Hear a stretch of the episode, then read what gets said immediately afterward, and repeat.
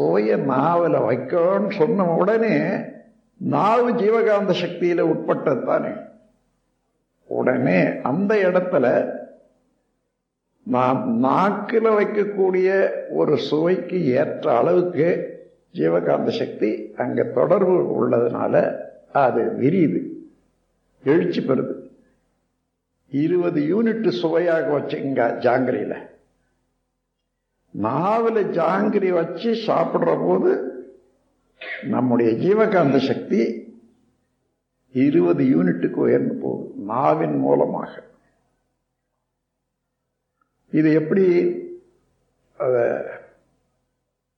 தீர்மானிக்கிறது நிரூபிக்கிறது? பாருங்க. ஒரு ஜாங்கிரி சாப்பிட்டீங்க.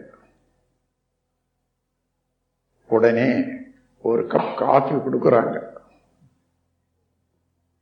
அந்த காஃபியில் ஐந்து யூனிட் தான் இருக்குதுன்னு வைங்க ஜாங்கிரியில இருபது யூனிட் சுகர் டேஸ்ட் இதில் அஞ்சு யூனிட் ஜாங்கிரி சாப்பிட்ட உடனே அந்த காஃபியை நாவல வச்சா அது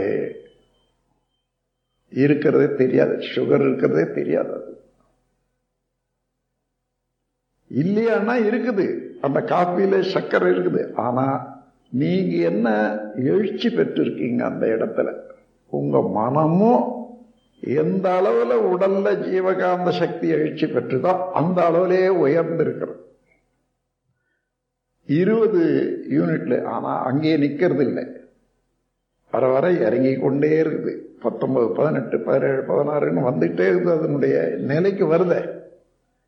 அந்த சமயத்துல ஒரு ரெண்டு மூணு அந்த இடம் வந்ததுன்னு வச்சுங்க மீண்டும் இந்த காஃபி முன்ன சர்க்கரை தெரியலையே அந்த அதே காஃபி எடுத்து வாயில வச்சு சாப்பிட்டு பாருங்க. இருக்குது சர்க்கரை அதுக்கு பின்னாலேயே போட்டிருக்காங்க அதுக்கு சர்க்கரை இப்ப என்னன்னு பாருங்க. ஜாங்கிரியை சாப்பிட்ட போது நம்முடைய மன அலை அதை டேஸ்ட் வகையில இருபதுக்கு இருந்தது. மறுபடியும் அந்த நேரத்திலேயே அடுத்தா போல அஞ்சு யூனிட் சுகர் இதுனா இறக்கும். எப்பொழுதும் குறைஞ்ச குறைந்த டேஸ்ட் பஞ்சதன் மாத்திரையில உணரப்பெற முடியாது. நம்முடைய எழுச்சி பெற்ற நிலைக்கு வேறு ஏதேனும் ஒரு பொருள்ல அந்த அளவுக்கு குறைவாக இருந்தால் அது அறியப்படாதது. அப்போ அதை விட அதிகமாக இருந்தாதான் தூண்டிவிடும் நம்முடைய ஜீவகாந்த சக்தியை. அந்த தூண்டிவிட்ட அளவுதான் உணர்தலாக பெறுகிறோம்.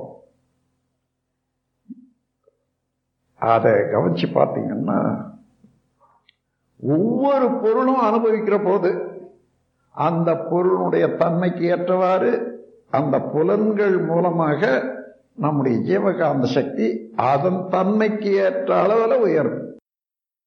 இப்ப நாம் என்ன நினைக்கிறோம்? ஜாங்கிரியில தான் ஸ்வீட் இருக்குது. அதைத்தான் நாம் உணர்றோம்னு நினைக்கிறோம் இல்லையா? அதுவே தப்பு. ஜாங்கிரி நம்ம தூண்டி விட்டது. இந்த அளவுக்கு உயர்வதற்கு நாவின் மூலமாக ஜாங்கிரி தூண்டி விட்டது தான் ஜாங்கிரி தள்ளி வச்சிட்டோம்னா மறுபடியும் இறங்குது. அது நம்முடைய ஜீவகாந்த சக்தி. ஸ்வீட் டேஸ்ட்ல ரெண்டு இருக்கிறதாக வச்சுங்க ரெண்டு வரைக்கும் ஓடிட்டே இருக்கும். மூணுல நாலுல மறுபடியும் இன்னொரு சுவைய அனுபவிக்கிறீங்கன்னு சொன்னா எந்த அளவுக்கு அந்த நிலையிலேருந்து அது அதிகமா இருக்குதோ அதுதான் உணர்வும் அப்போ உணர்வு பெர்செப்ஷன் என்பது நம்முடைய இயக்க நிலைக்கு தூண்டிவிடப்பட்ட அளவுக்கு தான் உணர்தல். அப்படி இல்லைன்னா உணர முடியாது. அப்போ ஒவ்வொரு ஜீவனுக்கும் இந்த உணரும் தன்மையில் வித்தியாசம் வருது. அதனுடைய ஜீவகாந்த சக்தி எவ்வளவு? அதனுடைய புலன்கள் மூலமாக எவ்வளவு மேக்சிமாக உயர முடியும்? அந்த அளவுக்கு ஒவ்வொரு ஜீவனுக்கும் ஒ- ஒரு உதாரணத்துக்கு ஒரு நாலு எறும்பு எடுத்துங்க ஒரு வெள்ளைக்கட்டி ஒரு நூறு கிராம்.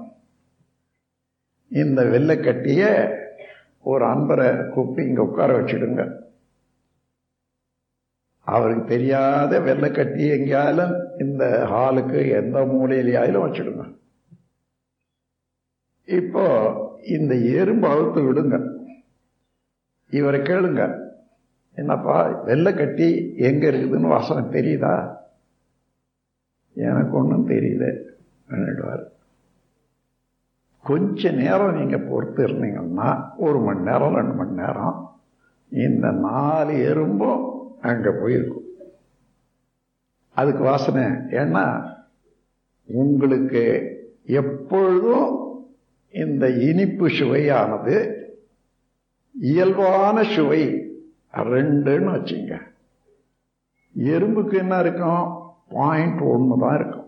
அவ்வளோ நுணுக்கமாக இருக்கும் அந்த ஜீவனுக்கு. அதனால் பாயிண்ட் ஒன்ல இருந்து அங்கே வரக்கூடிய சுவையினுடைய வாசனை அந்த எலும்பு எரு வெள்ளத்தினுடைய வாசனை அதுக்கு ரொம்ப அதிகமா தெரியுது. இங்க நமக்கு இது குறைவா தெரியுது அதுக்கு அதிகமா தெரியுது. இப்படி பார்க்கிற போது எந்த எந்த வாசனையும் முகர்றீங்களோ சுவைக்கிறீங்களோ அதுக்கு தகுந்தவாறு நம்முடைய உடல்ல ரசாயனம் அதிகரிக்கிறது ரத்த ஓட்டத்தை பாதிக்குது அதுக்கு தகுந்தவாறு நோய்களோ அல்லது நோய் தீர்க்கிறதோ நடக்கும் நம் கடமை அறவாழ்வின் நாட்டத்தே சிறக்கட்டும்.